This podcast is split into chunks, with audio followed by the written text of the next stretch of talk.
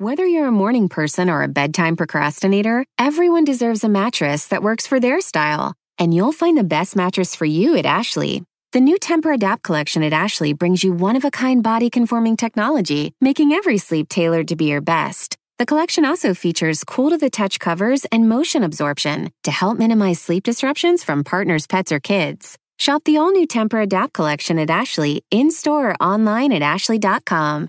Ashley, for the love of home. Today in New York, Donald Trump's eldest son, Don Jr., took the stand in the civil fraud case against the former president and his family and his business. Down in D.C. and in Florida, judges issued orders in both of special counsel Jack Smith's criminal cases against Donald Trump. The D.C. case involving Trump's efforts to overturn the 2020 election and the Florida case centered on the former president's unlawful retention of classified documents. So, a flurry of legal action today for Mr. Trump, and I'm going to get some expert legal help breaking down all of that in just a second. But perhaps the biggest legal news of today was this the federal judge in charge of the Mar a Lago classified documents case, Judge Aileen Cannon, who was, of course, appointed by President Trump, Today, Judge Cannon signaled that she may push back the date of Trump's trial in that case. The trial was originally scheduled to start at the end of May next year. That would put it a few months after Super Tuesday and a few months before the Republican National Convention, right in the eye of the 2024 election storm, if you will. Now, Judge Cannon did not set a new date today, but in court, she said that she has a hard time seeing how the current trial schedule would work. Cannon's comments today came after Trump's legal team filed a very specific request before the court early last month, asking to delay the trial until at least mid November 2024. At the time, that request felt more comical than anything else. At least mid November 2024. Hmm, I wonder why. What could be happening at the beginning of November 2024? But now it is a very live issue as to whether or not that fairly transparent request on the part of Trump's team, whether that request might have found a sympathetic ear. If the end of May is too early in Judge Cannon's eyes, then there's not much runway left until the primaries are officially done and the general election is in full swing. Would Judge Cannon be willing to schedule a trial in the middle of a general election? Or is it now possible that Donald Trump may not face trial in this case, which is arguably the most clear cut criminal indictment he has been charged with, until after the 2024 election? That may be the most important decision Judge Cannon makes in this entire case, particularly in light of some explosive new reporting out of the New York Times today. Today, the Times is out with some incredible new details about a master plan developed by former Trump administration officials, including immigration hardliner Stephen Miller. Miller, along with other controversial Trump advisors, is drawing up a plan for what Trump will do if he wins the 2024 election. Now, the top line of the story is that these individuals want to get rid of all the quote unquote traditional legal conservatives that typically make up a Republican administration and indeed were hired and fired with some regularity in the first Trump administration. And instead, these officials want to fill the executive branch with lawyers willing to do whatever Trump wants. I really cannot stress just how far the New York Times reports the Overton window has shifted here. The most important conservative legal group in this country is the Federalist Society. For decades, it has been the core of the conservative legal movement, stacking the judicial and legislative and executive branches with as many conservatives as possible. But the New York Times reports tonight that on the Trump aligned far right, the phrase Federalist Society has now become a slur, a shorthand for a kind of lawyerly weakness.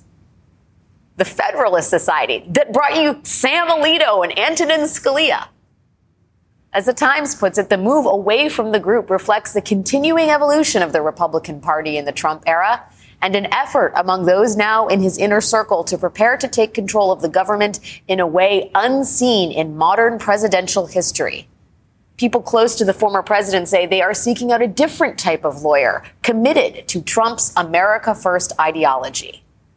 They want lawyers in federal agencies and in the White House who are willing to use theories that more establishment lawyers would reject to advance Trump's cause. This new mindset matches Mr. Trump's declaration that he is waging a final battle against demonic enemies populating a deep state within the government that is bent on destroying America. Reading between the lines here, the most out there Trump aides, like Stephen Miller, are putting together lists of legal minds that they want in a potential second Trump administration. And the litmus test here isn't whether a, conserv- a lawyer is a conservative or even conservative enough, but instead whether a lawyer is willing to let Donald Trump test the bounds of legal thinking and concentrate power for himself. And that includes the Justice Department. The Times reports that advisors are likely to follow Mr. Trump back into power, who are likely to follow Trump back into power, view White House authority to direct the Justice Department as proper under the so-called unitary executive theory. That is the theory popular on the right that says all executive branch officials should be under the direct command and control of the president. Joining me now is Andrew Weissmann, former federal prosecutor and co host of the Essential podcast, prosecuting Donald Trump. Thank you for being here tonight, Andrew. Before we get to the legal news today, I found this New York Times reporting staggering. Um, the lengths to which Trump wants to push everything in to an area that no one, uh, uh not even a gray area, a, a dark black hole where lo- the law has not gone before. Yep. Kenneth Chesebro, John Eastman, Jenna Ellis, Rudy Giuliani, Sidney Powell, these are Trump's lawyers who are now criminally indicted. Those are the kinds of folks or the actual folks that Trump would like to have in the White House making big decisions if he wins in 2024. Your reaction? Uh, the, the, this is the model of Roy Cohn. Uh, I mean, we are talking about um, not a legal system. This is an extra legal system. Uh, you know, my issue is not with the Federal Society. It is not, oh, I disagree with the opinion of Pat Cipollone or Don McGahn. And I think it's wrong to be thinking of it as, you know, liberal versus Federalist Society in terms of th- those are legitimate differences. And you can have really real debates about it. But there are people who have lines. Uh, Don McGahn had a real line. He was not willing to lie for the former president. Pat Cipollone was not willing to engage in insurrection. Now, I know a lot of people would say that's not a high bar. You're not willing to commit a crime, but they were willing to say no. They were acting as lawyers within their own set of principles. This is taking a playbook out of fascist authoritarian mm-hmm. regimes where lawyers are part of the tools of giving a veneer of legitimacy to authoritarians to make it appear that they're staying within the law when they're not. What so shocks me is that these lawyers seem absolutely willing to be used as tools. It's as if there's no self-respect for the knowledge that they have they've accrued as professionals and as as people who have graduated from law school. So we're not immune in the legal profession. You, have seen it in journalism. You see it on the Hill. You see it in all sorts of ways where power and money has an insidious effect on people um, in terms of their integrity. It is not a good thing for my profession when you think about the fact that there are there are good and sincere um, conservative and liberal lawyers this is we're talking about people who are being picked because they won't say no. Yeah. Um, and so it's a very very different discussion. Um, and you know, people, you know, that's just part of human nature. Is that some people are not, you know, brought up to be able to have the test of, can you go home and look at yourself in the mirror? I, I, I was also stunned to see that the Federalist Society, is being referred to in Trump circles as a bunch of squishes. I mean, these are the people on the Supreme Court alone who are responsible for a radical transformation right. of American society in the image of far right conservative ideology. Uh, do, what is your reaction to that, just in, in terms of whether alienating the Federalist Society in terms of Donald Trump's priorities might somehow be a good thing for broader democracy to not have them aligned anymore? Does that help normalize things? Well, I, I do think we've already seen some of that. I mean, for instance, it's Federalist Society scholars who had the view that the former president is not capable and should be disqualified from running again. Um, it's Federalist Society um, White House counsels who have said no to the former president. So um, I think we're already seeing that split. Um, and, you know, it used to be that you saw that in terms of Bush Republicans, yeah. which now I think are sort of otherwise described as Democrats. Yes. Um, yes. So there already is that split. Um, and it tells you just how far uh, Trump has taken the country and certainly the Republican Party, which, you know, my friends who are Republicans say that they don't really have a party anymore. One wonders, you know, how that plays out in the context of the trials that are unfolding right now. Mm-hmm. Cannon, Aileen Cannon is a Federalist Society judge. Um, it remains to be seen the degree to which she is going to be sympathetic to Donald Trump. The suggestion today that she may move the trial date how how do you how do you parse her words on this? Yeah. I know it's difficult. So it's fascinating because remember, she was reversed twice by the 11th Circuit by very, very conservative um, judges. And that's an example of judges who are like, you know what, we didn't sign up for that. We, we are still adhere to what the law is um, and don't paint us with the same brush. Um, I think it's perhaps too early to tell. Um, but the signs are not good. Um, she comes with a history where she was reversed twice um, in quite spectacular fashion by the 11th Circuit in making decisions that weren't close. I mean, they were off the charts. Um, and that is to your point about the, how we began our conversation was Donald Trump looking for lawyers like that. Yeah. Um, the idea that the trial would be pushed off. I've read all the papers. There's no reason to put the trial off, no legitimate reason. Um, this is a minor dispute about discovery where this is still months and months away. Uh, and there is a very narrow window to have this trial. So it remains to be seen what she'll do. She could just push it off a little bit, which would be a sign, you know, maybe a few, couple weeks. Yeah. Was, what um, is a little bit in your book? Is that June? I'm sorry. Yes. It's like basically June. It's like, I mean, because, you know, the further it goes, the more you really do have to start being concerned about he is, you know, if he is the nominee, which it looks like he will be, then, you know, you do want to make sure that he has the ability to run for the um, office. As much as, you know, you, you, may disagree with his views, he will be a presidential candidate. Well, and you also theoretically want to get Republican, give Republican voters, primary voters, a chance to evaluate whether they want a, you know, criminally convicted nominee. Right. Absolutely. I mean, the, the idea of putting it off, I mean, the counter is you want both Republican voters to know and you want the general electorate to of know. Course. Whichever way the trial goes, they should have the benefit of that information. And I just meant that in the context of pushing yeah. it till May is already quite late. You're going to have a nominee by July. It, it, there's right. very little running room here. Absolutely. And she, she suggested that the argument was that she doesn't want to run into the March trial date that Judge Chutkan has. But that trial is not scheduled to last all that long. Um, you know, um, that's where Jack Smith is a you know, is very much like, I'm going to try this case, I'm going yeah. to get in, I'm going to get out.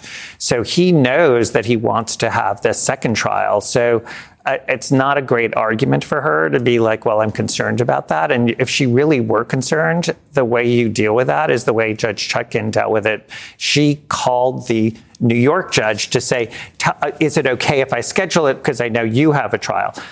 Judge Cannon, there's nothing improper at all. It would be proper for her to call Judge Chutkan and say, I want to make sure that this is going to be okay if I do this. I don't want to, I want to make sure my trial can go and I'm not jamming you up. Are they calling each other? Do you, I mean, first of all, it's hard to imagine Tanya Chutkan and Aileen Cannon talking on the phone, given their the disparity in sort of experience and outlook. Yeah. But well, is someone organizing this? Is someone make? Is there a phone tree somewhere happening? Well, the normal process when you have this is judges are adults. They call each other. I mean, Judge Chutkan announced that. She said, "I I've called the state court judge. There would be nothing wrong at all with the judges speaking to to each other. They're both federal Article Three judges, um, and there's a, there's a certain amount of collegiality and respect and decorum that goes with that.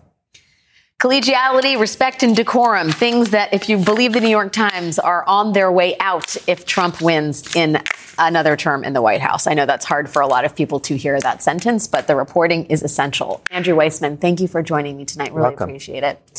We have a lot more to come this evening, including the latest unbelievable developments in the George Santos saga, plus Donald Trump Jr., the first of the Trump family to take the stand in the civil fraud trial in New York City. We're going to dig into that with Pulitzer Prize winning New York Times reporter Sue Craig. That's coming up next.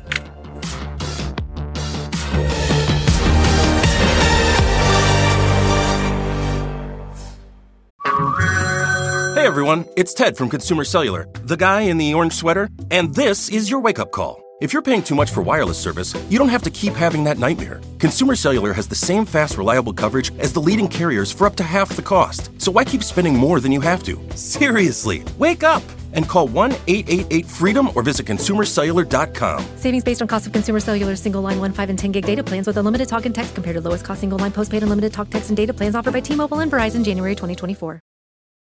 Whether you're a morning person or a bedtime procrastinator, everyone deserves a mattress that works for their style. And you'll find the best mattress for you at Ashley. The new Tempur-Adapt collection at Ashley brings you one-of-a-kind body-conforming technology, making every sleep tailored to be your best. The collection also features cool-to-the-touch covers and motion absorption to help minimize sleep disruptions from partners, pets, or kids. Shop the all-new Tempur-Adapt collection at Ashley in-store or online at ashley.com. Ashley, for the love of home.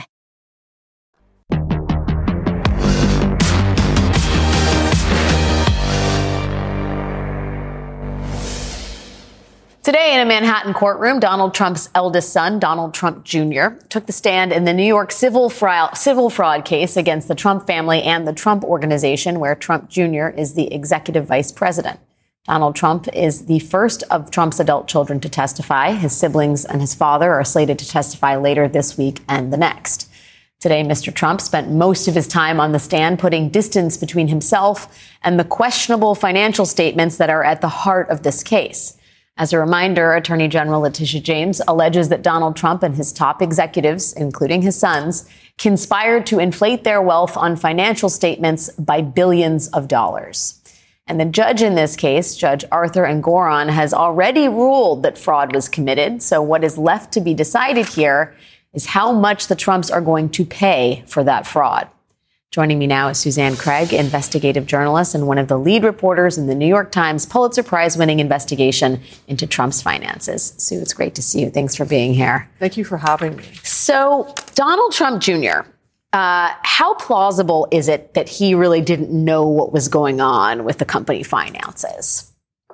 I, I find it very unlikely.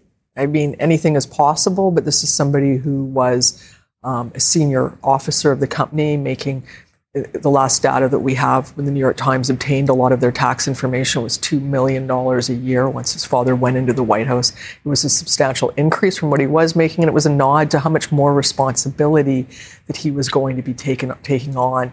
And he was put in as a trustee when Donald Trump became president. He set, set up a trust, and the idea was is that Don, Don Jr. and Eric, his brother, would go and would be essentially overseeing the, the company. Eric wasn't uh, wasn't a trustee, but Don Jr. was, and Eric has been probably more involved in running the company. But Don Jr. had this very um, central role as a trustee. In the in the trial today, we didn't sort of get to the goods, as it were, right? No. There's more to come tomorrow. Right. What is your expectation in terms of the, you know, sort of the the attitude the prosecution's going to take here? And also, what's your expectation for Eric Trump, who, by all outside assessments, actually knows even more than Don right. Jr. knows? Right. So I think it's it should, they're not created equal in terms of their roles in the company. And I think with Don Jr. Um, today, he just he you know stepping back now in the weeks before leading up to this, he hasn't been a presence in terms of a lot of the conversations just about how much he was involved. You're not hearing people say, I went to Eric or I went to Don Jr. and I talked to him about this. I, I went to a, you know, you're hearing I went to Eric and I went to Ivanka and they come up in terms of decisions that were made. Um, but he's still, you know, his role in the financial statements, I think, is what we're going to get into tomorrow. It started right at the end of the day, and it was interesting. He had a very friendly demeanor for most of the day. The Attorney General was taking a very uh, aggressive stance, the lawyer that was representing the Attorney General. But at the end, when they got down to some questions about his role in those financial statements, those are the statements that were submitted to the financial institutions that are at the heart of this case and, and showing that they submitted false documents to financial institutions. And these statements, the question was, how much was he involved and what did he know? And he walked right away. He said, I didn't have any involvement. That's what we hire lawyers for.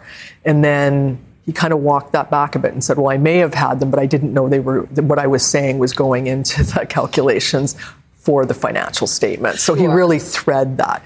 So I think that's, we're going to hear more of that tomorrow. And I think a lot more aggressive questioning on that issue. And then Eric, will be really interesting because Eric's really been the member of the family that has been running the, the organization. Really has been, and how he and when you're here, you've heard a lot about people's dealings with Eric Trump leading up till now. So I think he is going to take a fair bit of time for the attorney general to go through, and is going to be a real focus. Ivanka has had her role in this effectively thrown out by an appellate court, but she is testifying. And it sounds like it's an open question because Don Trump, Don Trump, Donald Trump yeah, Jr. and Eric Trump would be the ones effectively prevented from doing business if Judge Engoron so decides here in New York City. And there's a question about whether the management of the Trump organization could be transferred to Ivanka Trump. Is that right? If she if she chooses that option? I, am not in that count. I mean, I, I, don't know. And so, I mean, I've heard that. I, I don't know how it's going to play out. And I think it's going to take such a long time because I think we have to remember, even when this trial is done and there will be a number, there will be a penalty, it's going to go to appeals court. It's going to take a long time to play out. And in the meantime, there's a receiver over the company. Right. And, and that receiver will be there to monitor their business because eventually some assets may have to be sold to meet that penalty, which could be 250 million, it could be less. And there was an interesting that before Don Jr. got up, it was pretty uh, pretty dense stuff to listen to. But the expert who was speaking to how much the damages should be was up this morning, and he had said because of the fraudulent nature of the, the documents that were submitted, that they got favorable terms on loans just on four properties that came to more than $160 million. Wow. So that's the stuff that the judge is going to consider. be reading over when he's looking at how much the damages should be. When you think about the kids coming into this, not only is this the company that they have all worked for pretty much their entire lives, except for a year or two in Ivanka's life. Whatever is left will be their inheritance. There's a lot at stake here, not just in terms of this is a family business for them and all they've really known. It's going to affect not only what they inherit, it's going to affect their descendants. I mean, this is money that's transferred through generations. And well, and we should also say it's an open question about how liquid Donald Trump himself right. is, right? The Post reports that Trump reported earning income about 14.8 million in paid speeches in 22 and 23, collecting 250,000 from the log cabin Republicans, about 2.3 million for four speeches from the American Freedom Tour. He's selling NFTs, which are pulling in, I think, 5 million according to the list. These are large numbers for all of us. But for Donald Trump, who boasts that he's a billionaire, he's making speeches for $250,000, which suggests to me that he needs cash, Sue. Right. We, we don't know what his actual walking around money is. We know that he owns a number of businesses. The New York Times in, in 2020, we got 20 years of his corporate and individual tax returns. And what we learned in that, that a lot of his businesses lose money. So they're worth money. He's got golf courses. Golf courses aren't worth as much, but he's got some valuable assets. But he's also pumping capital into those and they're losing money. So what you're seeing here, and when I read this, it's very much akin to he's got, you know, around the country, he's got businesses, but then he's also got these licensing deals that he had where he would get, you know, he would license his name and he gets a one-time fee. And those are very addictive because you just get the money. Trump steaks, Trump vodka, and, Trump and, ties. And, the, yeah, and that, that sort of thing. You're right. And, and, and the speaking fees are sort of remind me of that in the LIV Golf tournament where he's getting money to host LIV golf tournaments at his courses. That's the sort of stuff that's great because it just comes in the door and it can be used either to plug holes in the, the businesses that are losing money or for whatever else he wants. But we don't have a sense of, we know his businesses for the most part lose money, but we don't have a sense of just his walking around money. Well, and how much money, his walking around money and his paying out damages money, right? That's right, a real that, question. That $250 million, that's a lot of speeches to the log cabin Republicans. Right, and it's not tax deductible if it happens when he finally writes it is not ta- that words Donald Trump does not want to hear. Not tax yeah. deductible. Suzanne Craig, thank you thank for helping you. me understand a complicated uh, set of uh, complicated testimony this week and next. Thank you, Sue. Thank you. Still to come this evening, the president, President Biden, confronted by a protester over the Israel Hamas war as the Democratic Party faces deep divisions over U.S. policy, plus Republican congressman and serial fabulist George Santos faces the music, kind of, faces some music, faces tunes in the House of Representatives. What happened there is next.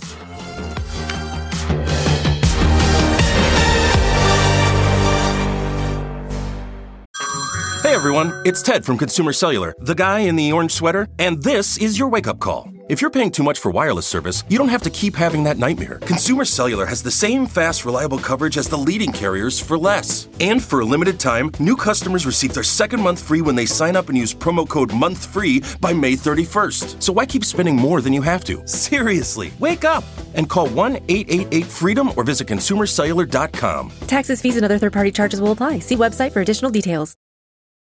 Whether you're a morning person or a bedtime procrastinator, everyone deserves a mattress that works for their style. And you'll find the best mattress for you at Ashley. The new Tempur-Adapt collection at Ashley brings you one of a kind body conforming technology, making every sleep tailored to be your best. The collection also features cool to the touch covers and motion absorption to help minimize sleep disruptions from partners, pets, or kids. Shop the all new Tempur-Adapt collection at Ashley in store or online at ashley.com. Ashley, for the love of home.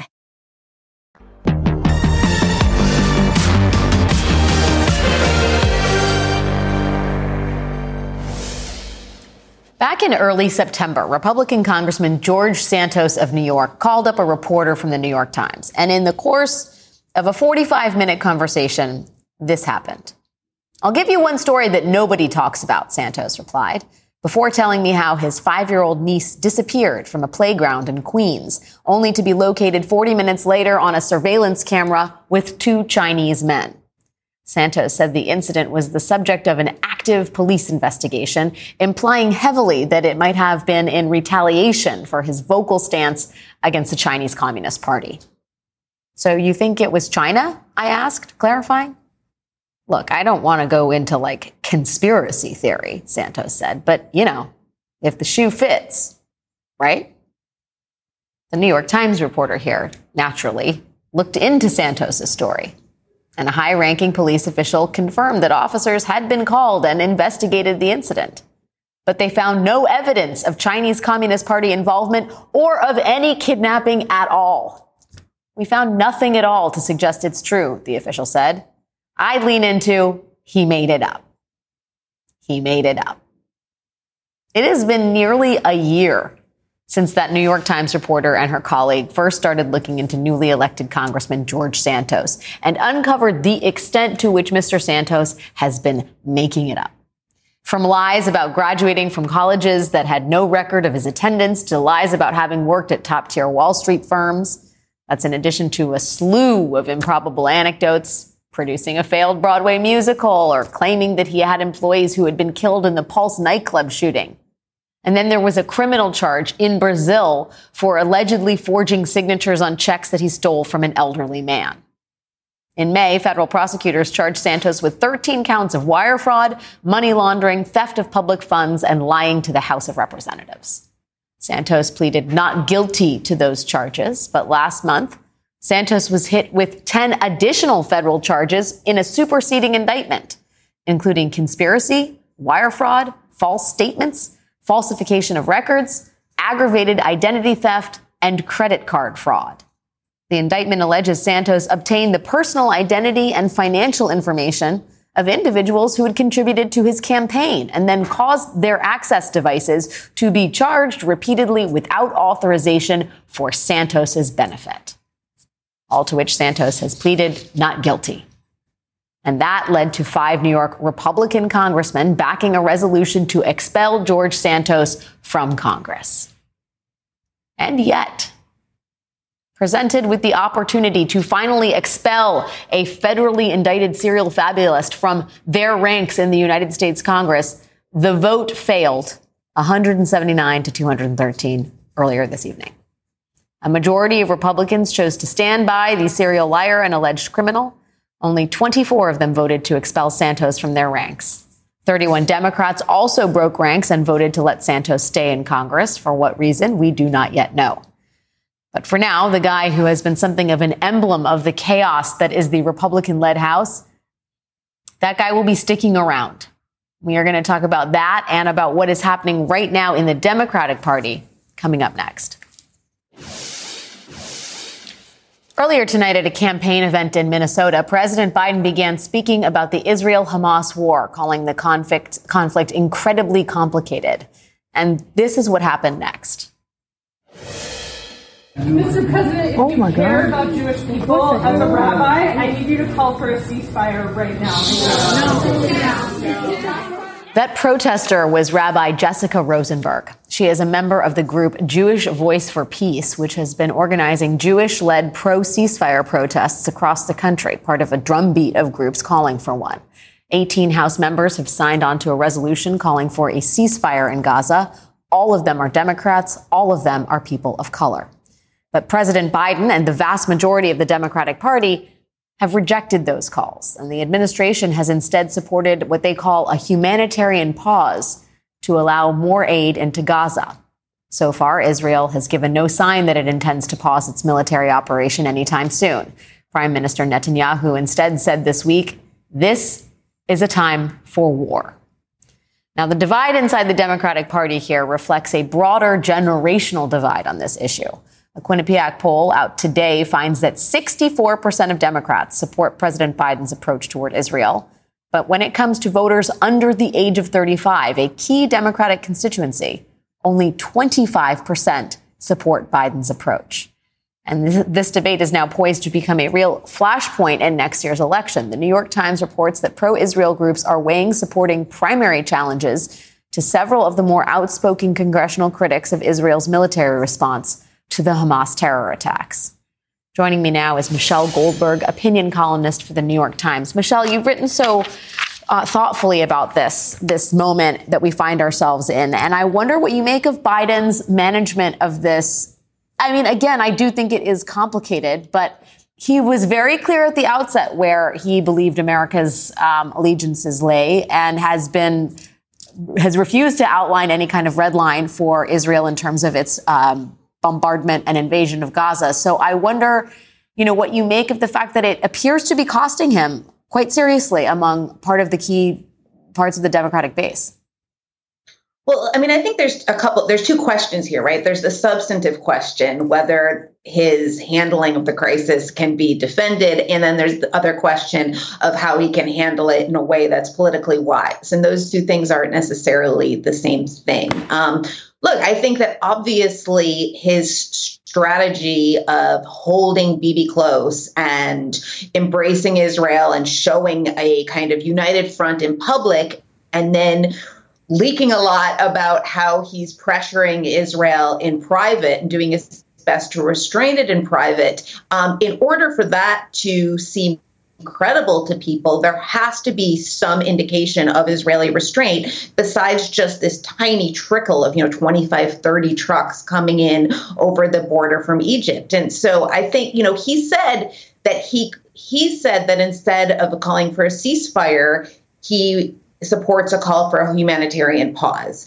he needs to be, I think, making that call much more forcefully, making, um, you know, putting much more visible pressure on Israel to stop some of the rampages that we're seeing in the West Bank. Um, doing more, I think, visibly, not just leaking that you're doing it behind the scenes to stop these scenes of, or if not stop, at least mitigate these scenes of unimaginable horror. Yeah, unimaginable carnage, which is not to say that what happened in Israel was not unimaginable, but the death toll, if we are to believe the statistics we've been given, is just absolutely staggering in Gaza. Michelle, there is also the question of what happens inside the Democratic Party here. I mean, Democrats in Congress are less in a position of power to change what Israel is doing, but it is still a very real debate in Congress what the party on whole should do. And, you know, I, I think that there's something to this idea that those who are speaking out against Israel's actions a lot. All of them thus far in Congress are people of color. You look at the way in which the, the movement to support the citizens of, of Palestine is, is intersects with the social justice movement. I think a lot of people aren't aware of the sort of the, the, the convention of these two movements. The New York Times reports that Biden, Biden and Democrats face new resistance from an energized faction of his party that views the Palestinian cause as an extension of the racial and social justice movements that dominated American politics in the summer of 2020. The killing of Mike Brown, in some ways, was catalytic for a broader thinking of how brown people, the how brown people in this country are are treated, uh, and, and in this on this planet. Um, Arab American support. Um, Arab Americans willing to vote for Biden in 2020 it was 59 percent. October of this year, 17%. Uh, what do you make of that, Michelle?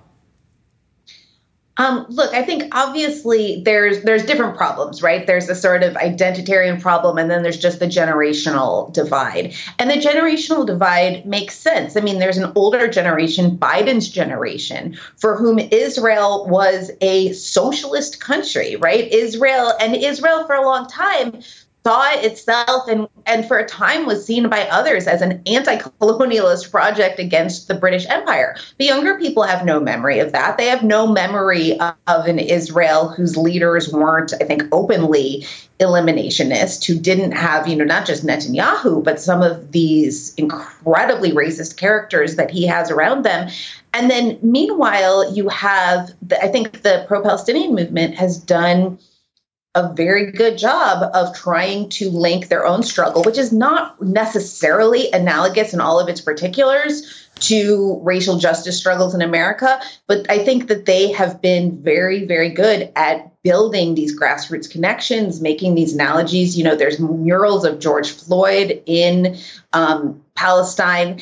And so I think for a lot of young people, especially because this is confusing, and, you know, the history in many ways, it's a hall of mirrors of claims and counterclaims. And so people look for analogies and they look for trusted voices. And I think among, you know, for a lot of young people, both what they're learning in school, what they're learning if they're going to social justice pro- protests, and what they're just kind of hearing from their peers is it is a um, you know sort of total abhorrence of um, the mod of, of, of, is of the current government of Israel that in many cases ends up extending into sort of broader anti-Zionism. And that is a bigger problem than I think Biden and his political team can necessarily address, but they can do things to narrow the divide. One, I think, by showing that their strategy is at least bearing some fruit. And then also maybe by standing up to AIPAC, the American Israeli Public Affairs um, Committee, which is targeting some of these members of the squad who have tried to walk a fine line on Israel, who have condemned these horrific massacres by Hamas, who've condemned this explosion of anti Semitism, but at the same time insist on you know the legitimacy of Palestinian national aspirations and human rights. Michelle Goldberg, this is such a complicated topic. I keep saying that word, but it is complicated and it's deeply sensitive and you put it into context so brilliantly. It's it's really thank you for your time and thank you for you. your thoughts on this. Still ahead, for the first time since the war between Israel and Hamas broke out on October 7th, a small group of evacuees was permitted to cross the Rafah border to safety in Egypt. Their stories are next.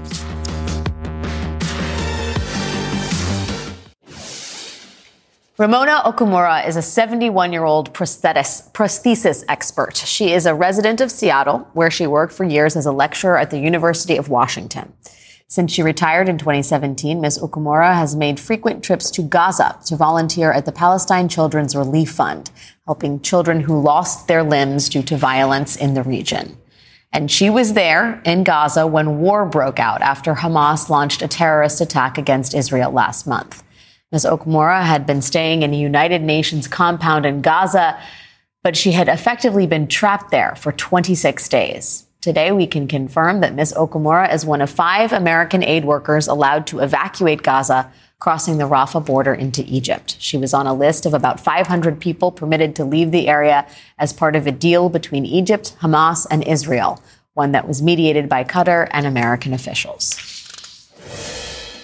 Today, uh, thanks to concerted American leadership, we're in a situation where safe passage for wounded Palestinians and foreign nationals to exit Gaza has started.